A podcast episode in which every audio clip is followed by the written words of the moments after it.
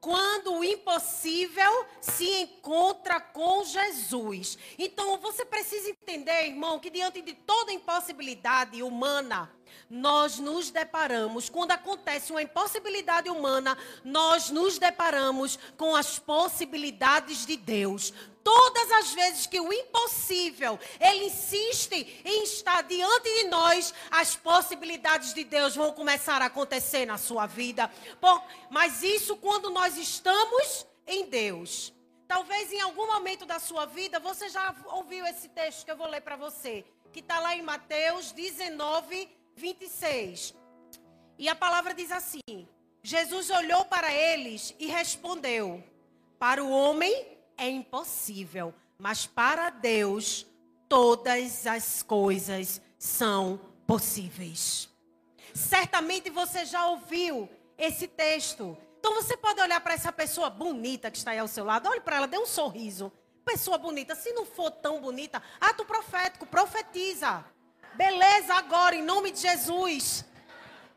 Mas olhe para ela e diz assim, ó: Para o homem pode ser impossível, mas para Deus todas as coisas são possíveis.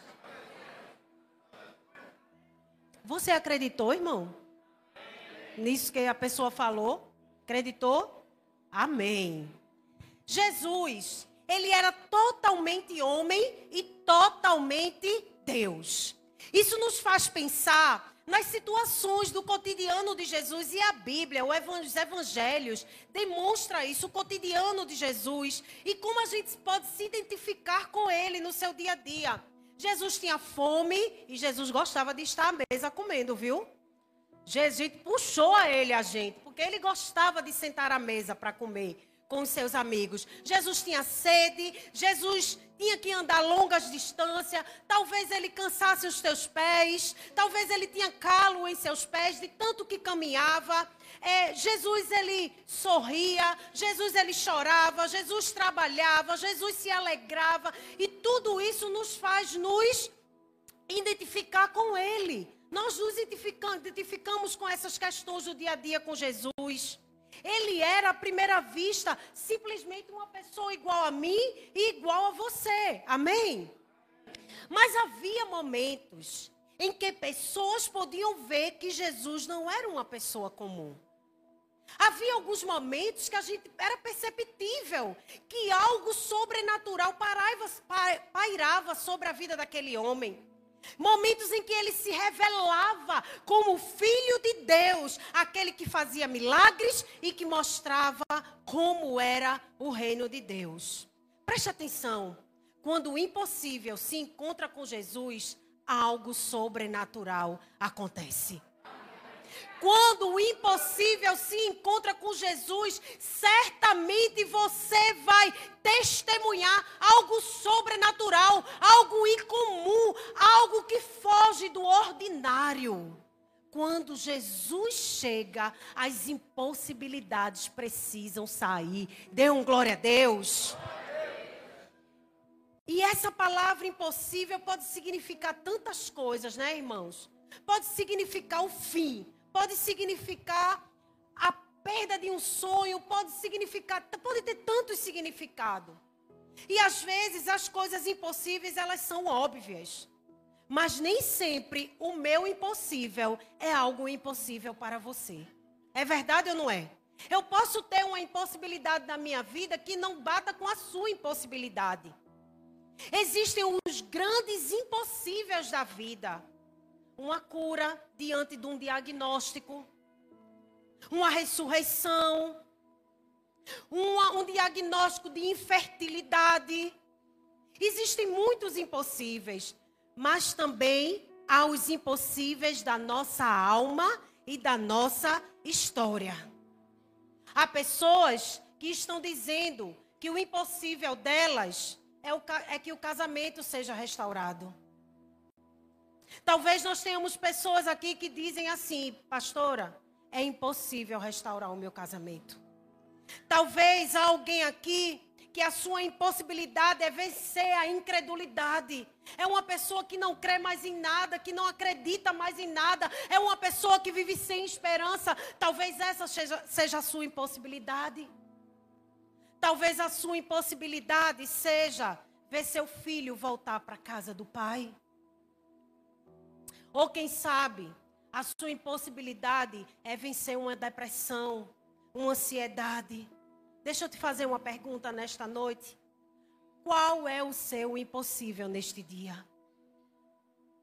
Diante de qual impossibilidade você está? Eu quero compartilhar com você algumas histórias que está lá no Evangelho de João. Abra sua Bíblia no Evangelho de João. E nós vamos ter a realidade do homem que era a palavra de Deus. A Bíblia começa, o João capítulo 1 diz que ele era o verbo encarnado. A Bíblia diz que ele estava com Deus e ele era Deus. Então, nesse evangelho nós vamos conhecer histórias de pessoas tão diferentes, pessoas com suas lutas, com seus erros e acertos, que tinham situações impossíveis e que se encontraram com Jesus. Amém? Então eu quero compartilhar com você que quando o seu impossível se encontra com Jesus, uma fé verdadeira nasce. Quando o seu impossível, seja lá qual ele for, se encontra com Jesus, você pode ter certeza que Jesus vai ativar a sua fé, uma fé genuína, uma fé no lugar certo e na pessoa certa. Eu quero que você possa abrir sua Bíblia em João, capítulo 3. E nós vamos ler os versículos 8 e 9.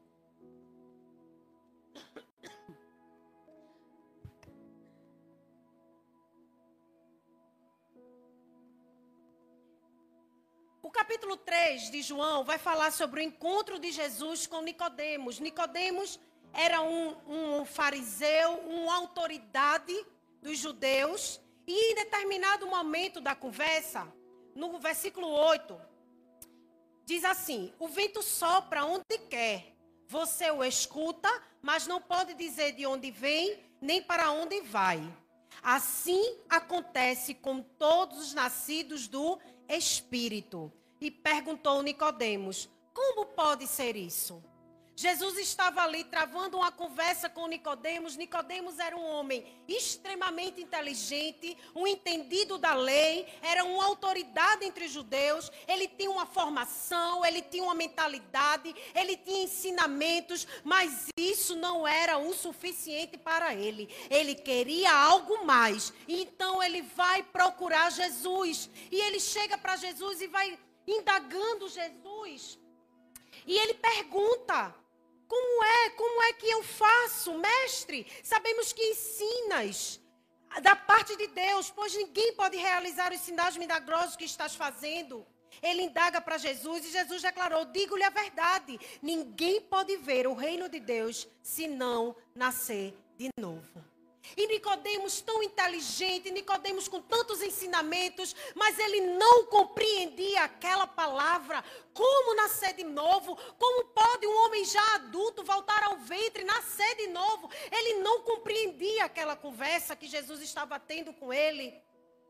Talvez, assim como Nicodemos, você tenha muitas dúvidas e questionamentos, e Deus não se assusta com isso. Amém? Deus não se assusta com as suas perguntas, com os seus questionamentos, mas preste atenção, Ele quer te ouvir e Ele deseja ativar a tua fé.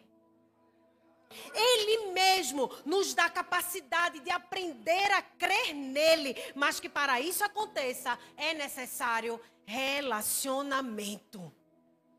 O que Jesus estava querendo dizer para Nicodemos, que de nada valia todo aquele ensinamento que ele tinha se ele não se relacionava com Deus. Ele estava dizendo: é necessário nascer de novo.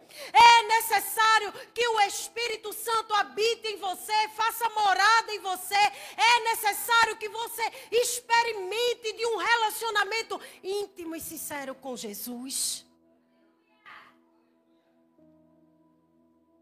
Sabe, irmãos, andar com Deus, para andar com Deus, não precisamos de todas as respostas. Porque o mais importante é se relacionar com Ele. Quando nós nos relacionamos com Deus, nós damos lugar aos porquês. E nós começamos a viver com Ele e perguntar para Ele não por que Deus, mas para que Deus o Senhor quer me usar.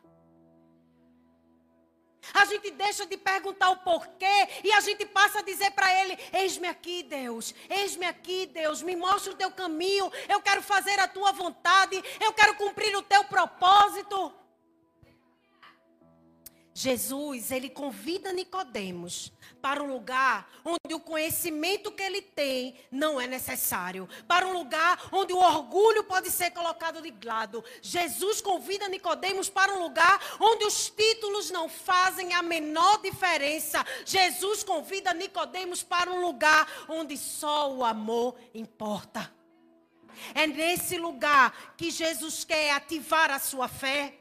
Sabe por quê, irmãos? Porque a fé de Nicodemos estava baseada em regras. Nicodemos era um homem cheio de religiosidade e Jesus estava chamando ele para desfrutar de um relacionamento íntimo, livre e cheio de amor. Foi para isso que o Senhor nos convidou para estar na sua presença. Ele não está impondo regras sobre a nossa vida. E é por isso que, que nós chocamos tanto o mundo. Porque nós fomos ensinados que precisávamos cumprir algumas regras. Não, nós precisamos é da presença do Espírito Santo na nossa vida. E Ele vai nos ensinando acerca de todas as coisas. Amém?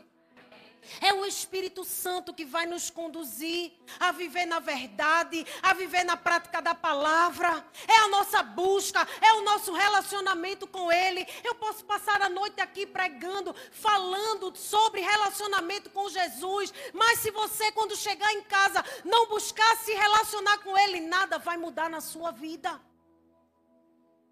Nada vai mudar.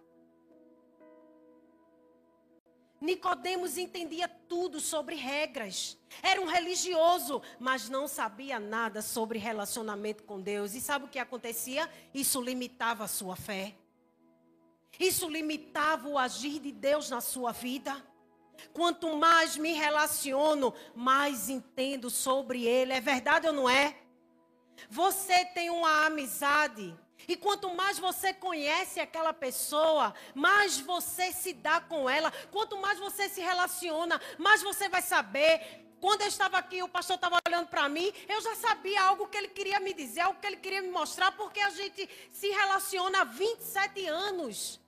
Então eu conheço, eu tenho intimidade com ele, eu sei quando ele está bem, eu sei quando ele não está bem. Eu sei quando ele chega e está feliz e eu vou fazer festa. Eu também sei quando ele chega abusado e não quer conversa. Mas isso se dá com relacionamento. E você só pode se relacionar com Deus com buscando a Ele na sua intimidade. Você não pode terceirizar relacionamento. Eu vou andar com a pastora porque a pastora tem relacionamento com Deus. Amém. Mas você precisa buscar se relacionar com Ele. Porque o fato de você se relacionar comigo não vai mudar quem você é. Eu não tenho esse poder. Quem tem o poder de mudar a sua vida, de mudar a sua história, é o Senhor. Você está entendendo? Dê um glória a Deus aí.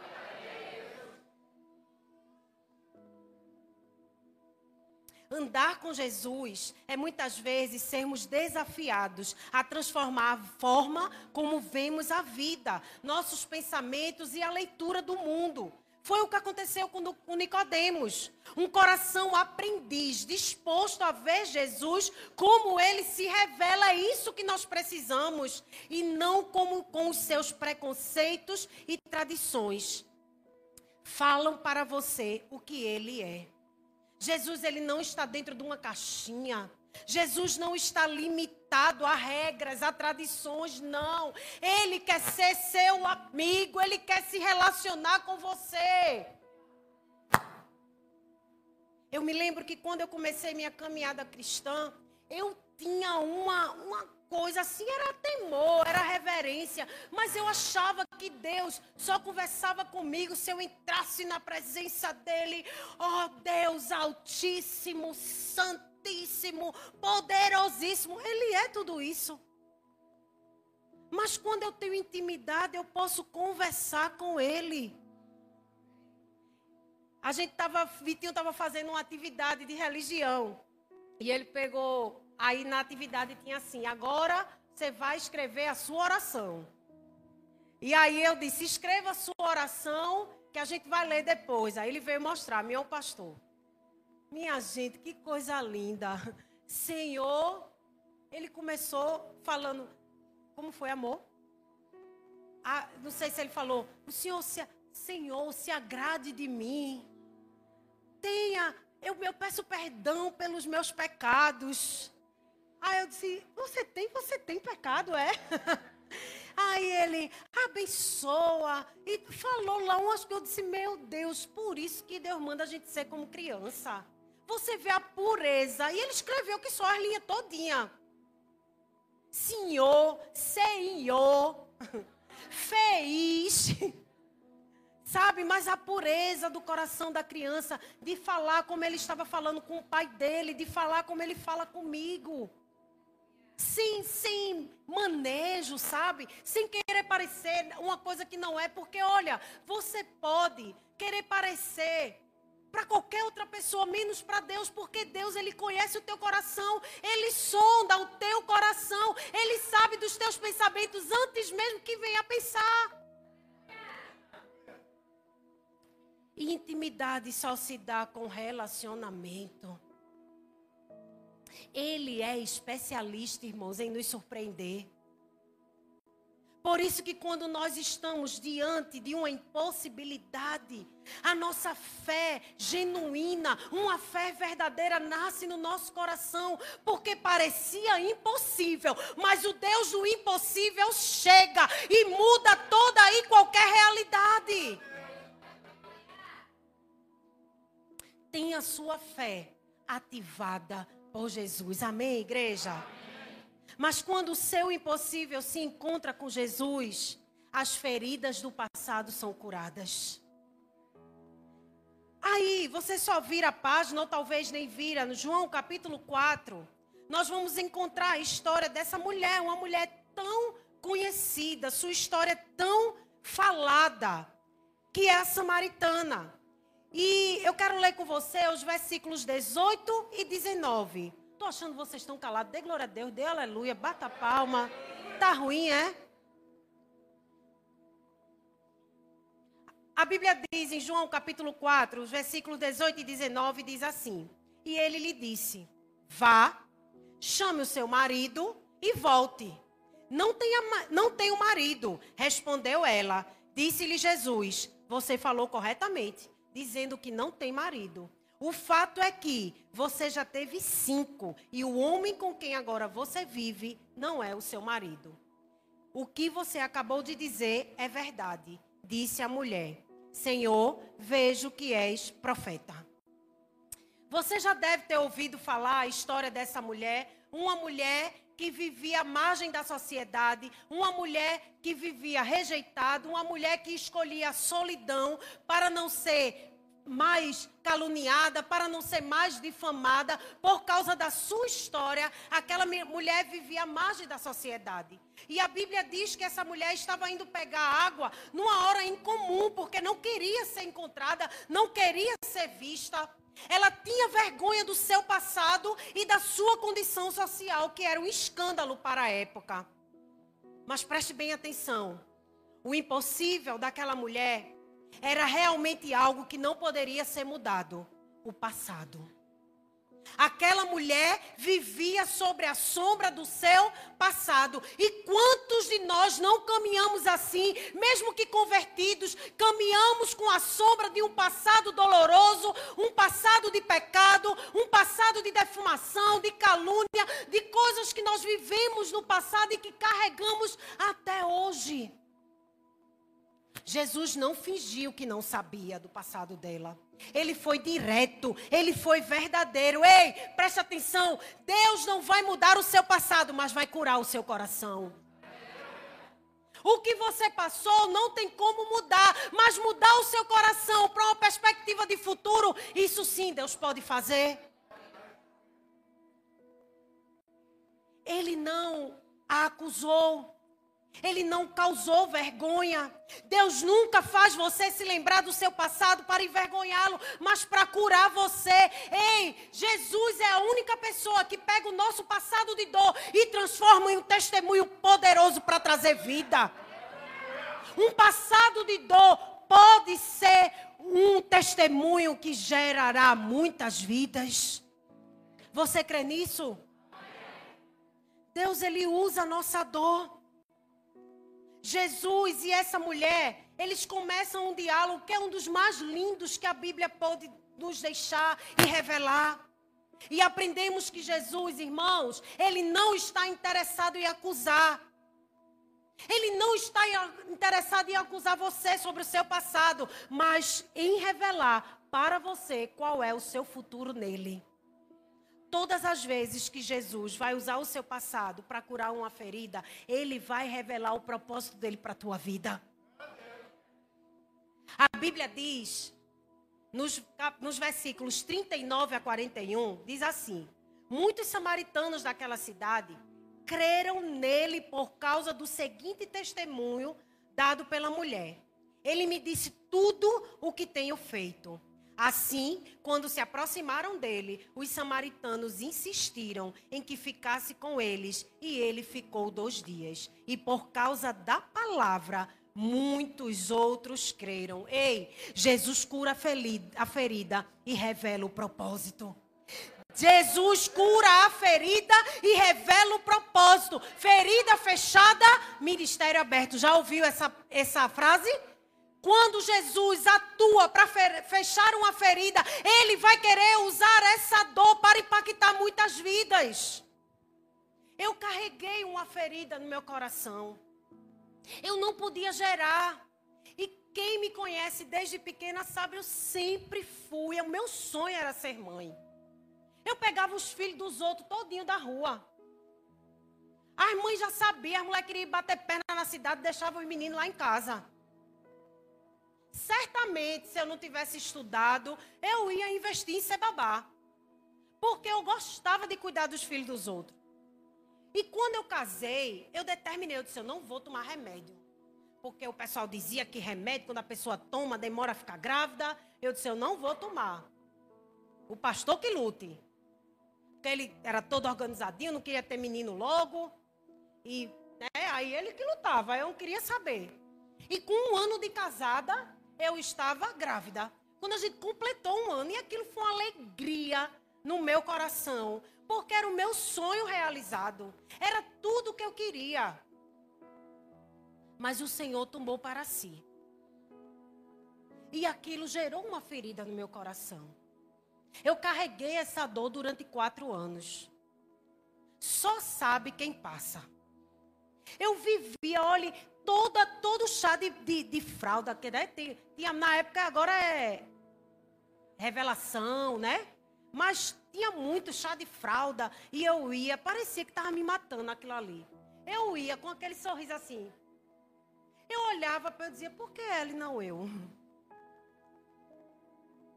Eu carreguei aquela ferida. E eu não tenho vergonha nenhuma de dizer, sabe por quê? Porque o Senhor usou aquela dor para minha dor ser remédio na vida de tantas discípulas que estão esperando assim como eu.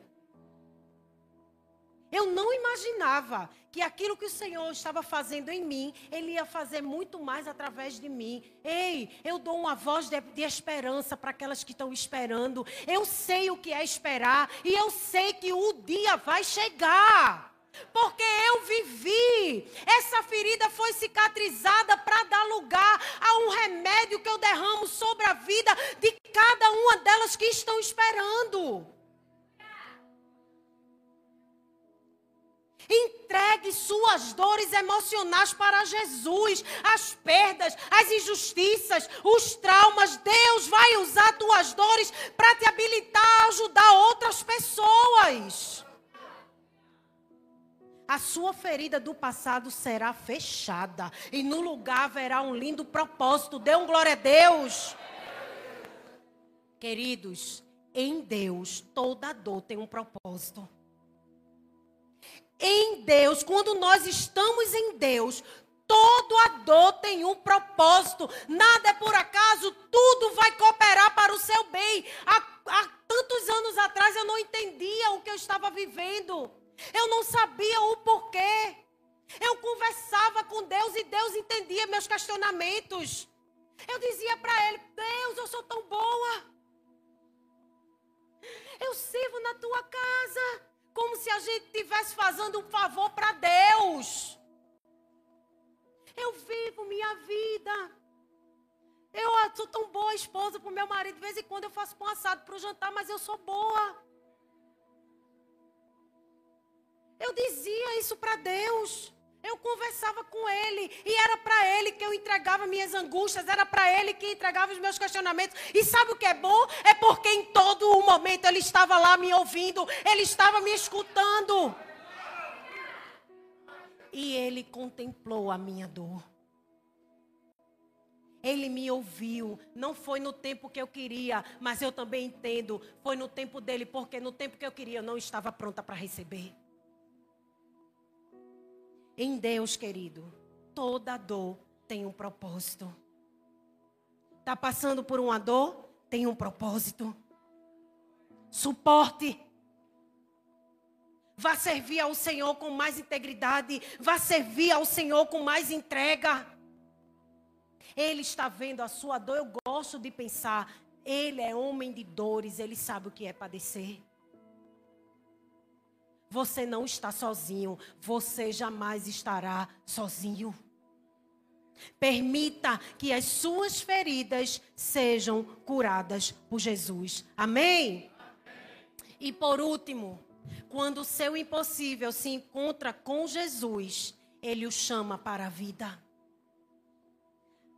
Vá folheando aí, vá até o capítulo 11 de João. E nós vamos encontrar a história da morte de um homem muito querido por Jesus. Tirou. Oxê. Achou? Deu um glória a Deus aí? Amém. Então, João 11 vai falar da morte de Lázaro. Lázaro era um grande amigo de Jesus. Jesus tinha uma afeição por essa família. E, e Lázaro foi acometido de uma enfermidade e essa enfermidade o levou à morte. Jesus estava fora da cidade, Jesus não estava perto, Jesus ficou sabendo, e a resposta de Jesus foi: essa, essa doença não é para a morte. E Jesus, depois de quatro dias que Lázaro já havia morrido, Jesus chegou lá. Os versículos 43 e 44 diz assim: Depois de dizer isso, Jesus bradou em alta voz: Lázaro, venha para fora o morto saiu, com as mãos e os pés envolvidos em faixas de linho e o rosto envolto num pano. Disse-lhe Jesus: Tirem as faixas dele e deixem-no ir. Jesus estava diante de um cenário de morte. Havia choro, havia dor, havia indagações. Jesus era amigo da família. Porque Jesus, quando ficou sabendo, não voltou logo? Porque Jesus, Jesus, se o Senhor estivesse aqui, Lázaro não teria morrido. Essas eram as indagações. Quem sabe os fariseus estavam dizendo: olha, um amigo desse. Quem tem um amigo desse? Imagina o que aquela família estava ouvindo sobre Jesus. Porque assim, no momento da nossa dor, eles vêm questionar a nossa fé, vêm questionar o Deus que a gente serve, é verdade ou não é? Onde está o teu Deus? Cadê Jesus, né? Teu amigo? Quando uma impossibilidade bate a nossa porta, é a primeira coisa. Satanás envia os satanazinhos de rabo. para tirar a nossa paz, para inquietar a nossa alma, para trazer dúvida ao nosso coração. Mas ei, fique com Deus, que diante das impossibilidades, Ele abre um leque de possibilidades.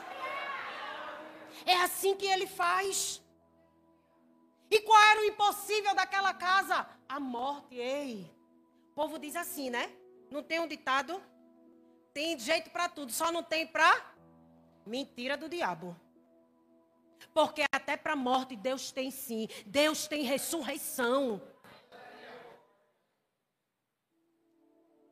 Em João 1,4 diz que em Jesus estava a vida. O versículo 4 do capítulo 1 diz: Em Jesus estava a vida. E quando o autor da vida chega, a palavra de vida é liberada. Quando ele fala, ele cria, ele regenera, ele ressuscita o que está morto. Ei! Quando Jesus chega, a vida chega com ele. E qualquer área da sua vida que esteja morta, você precisa chamar por Jesus, porque vai ter vida. Só que muitas vezes a gente não leva a sério essa palavra. Bíblia está dizendo: nele estava a vida. E se ele habita em você, há vida em você. E é claro que talvez existam áreas da sua vida que a morte chegou. Pensamentos de morte podem te assolar. Depressão, morte dos sonhos, morte de relacionamentos, mas ei, Jesus quer trazer vida hoje.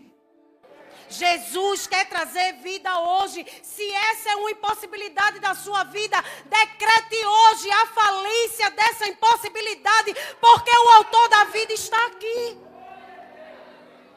Chame a presença de Jesus para aquilo que parece morto em sua vida. Lázaro estava morto havia quatro dias, já cheirava mal, não havia mais esperança. Talvez eu e você estaria incrédulo de que ele poderia reviver. Já estava cheirando mal. Se já cheirava mal, a carne já estava apodrecida.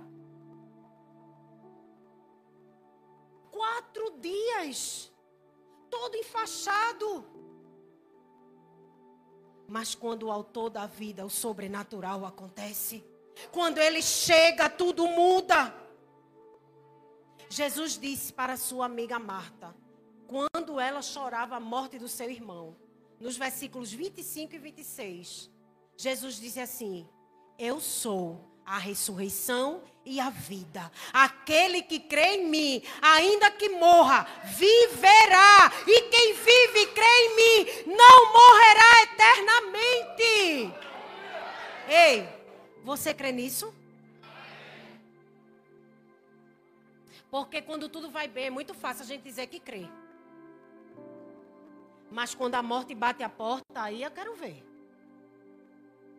A gente sempre conversa, eu, pastor, e eu, uma, olha, quando eu vou para um velório, é difícil eu ir, viu? Eu não quis nem ir pro da minha mãe, e é porque era pandemia, nem podia ir, né? Só podia ir 10 pessoas quando ela faleceu. Mas eu não quis ir porque eu queria ficar com a imagem dela viva. Eu gosto de ter a imagem das pessoas viva no meu coração. Então, não, olhe, para eu ir para um enterro assim, é porque é, é, eu fui muito solicitada. Não é porque eu gosto muito, não. Porque eu não fui para da minha mãe. Por aí você tira. Mas é quando eu vou é porque Deus manda eu ir mesmo para dar uma palavra de vida. Mas a gente sempre conversa e uma vez a gente conversando, o pastor disse: eu oro, minha filha, eu oro para ressuscitar. Ele disse, diante de todo, todo o caixão lá, ele disse que ora. Um dia vai acontecer, já pensou? Vocês iam correr? E eu sei, desmaiar. Mas ele diz, eu oro. Quando eu chego lá, eu oro. E eu creio que um dia vai acontecer. Basta Jesus querer. Porque a palavra de vida, ela foi liberada e está dentro de nós. Hoje eu estava escutando no, no Instagram um pastor e ele disse assim: a gente precisa fazer valer a palavra de Jesus nas nossas vidas. Jesus, quando estava conversando com seus discípulos antes de subir ao céu, ele diz assim: Vocês farão obras maiores do que eu fiz. Já pensou você estar tá no supermercado e curar, orar por uma pessoa e ela ser curada? Imagina a gente entrando nos hospitais, colocando as mãos sobre os enfermos e os enfermos sendo curados. Ei, há essa palavra de vida sobre mim, sobre você. Aí às vezes tem uma pessoa lá em casa, é lindo o que as crianças nossas diz. Quando qualquer um adoece, a primeira coisa que diz: ore por mim, pai. Ore por mim, mãe. Porque eles sabem que a oração tem poder. Nós precisamos fazer valer a palavra de Jesus. Ele está dizendo: Eu sou a ressurreição e a vida, e aquele que crê em mim, ainda que morra, viverá. Não é só sobre uma morte terrena, é sobre uma vida eterna. Há esperança para você a vida para você. Jesus está perguntando o mesmo para você. Você crê nisso? Porque quando ele disse isso para Marta, ele terminou dizendo: Você crê nisso, Marta? E Jesus está perguntando para você: Você crê nisso? Você precisa viver a palavra. E olha, a morte foi algo que Jesus enfrentou. Ele foi traído, ele foi torturado e morto como um criminoso numa cruz. A forma de, de morte pior que tinha foi a de Jesus. Essa era a sua morte e a minha morte. Jesus a tomou para que a gente pudesse viver uma vida abundante. Dê um glória a Deus.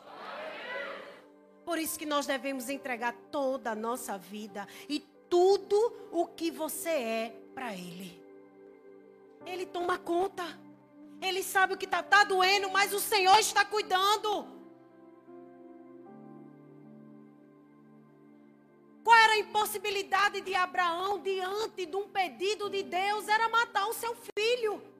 E qual foi a resposta de Abraão para aquele menino quando ele perguntou: Pai, cadê o sacrifício? Ele olhou para o filho e disse: Deus proverá.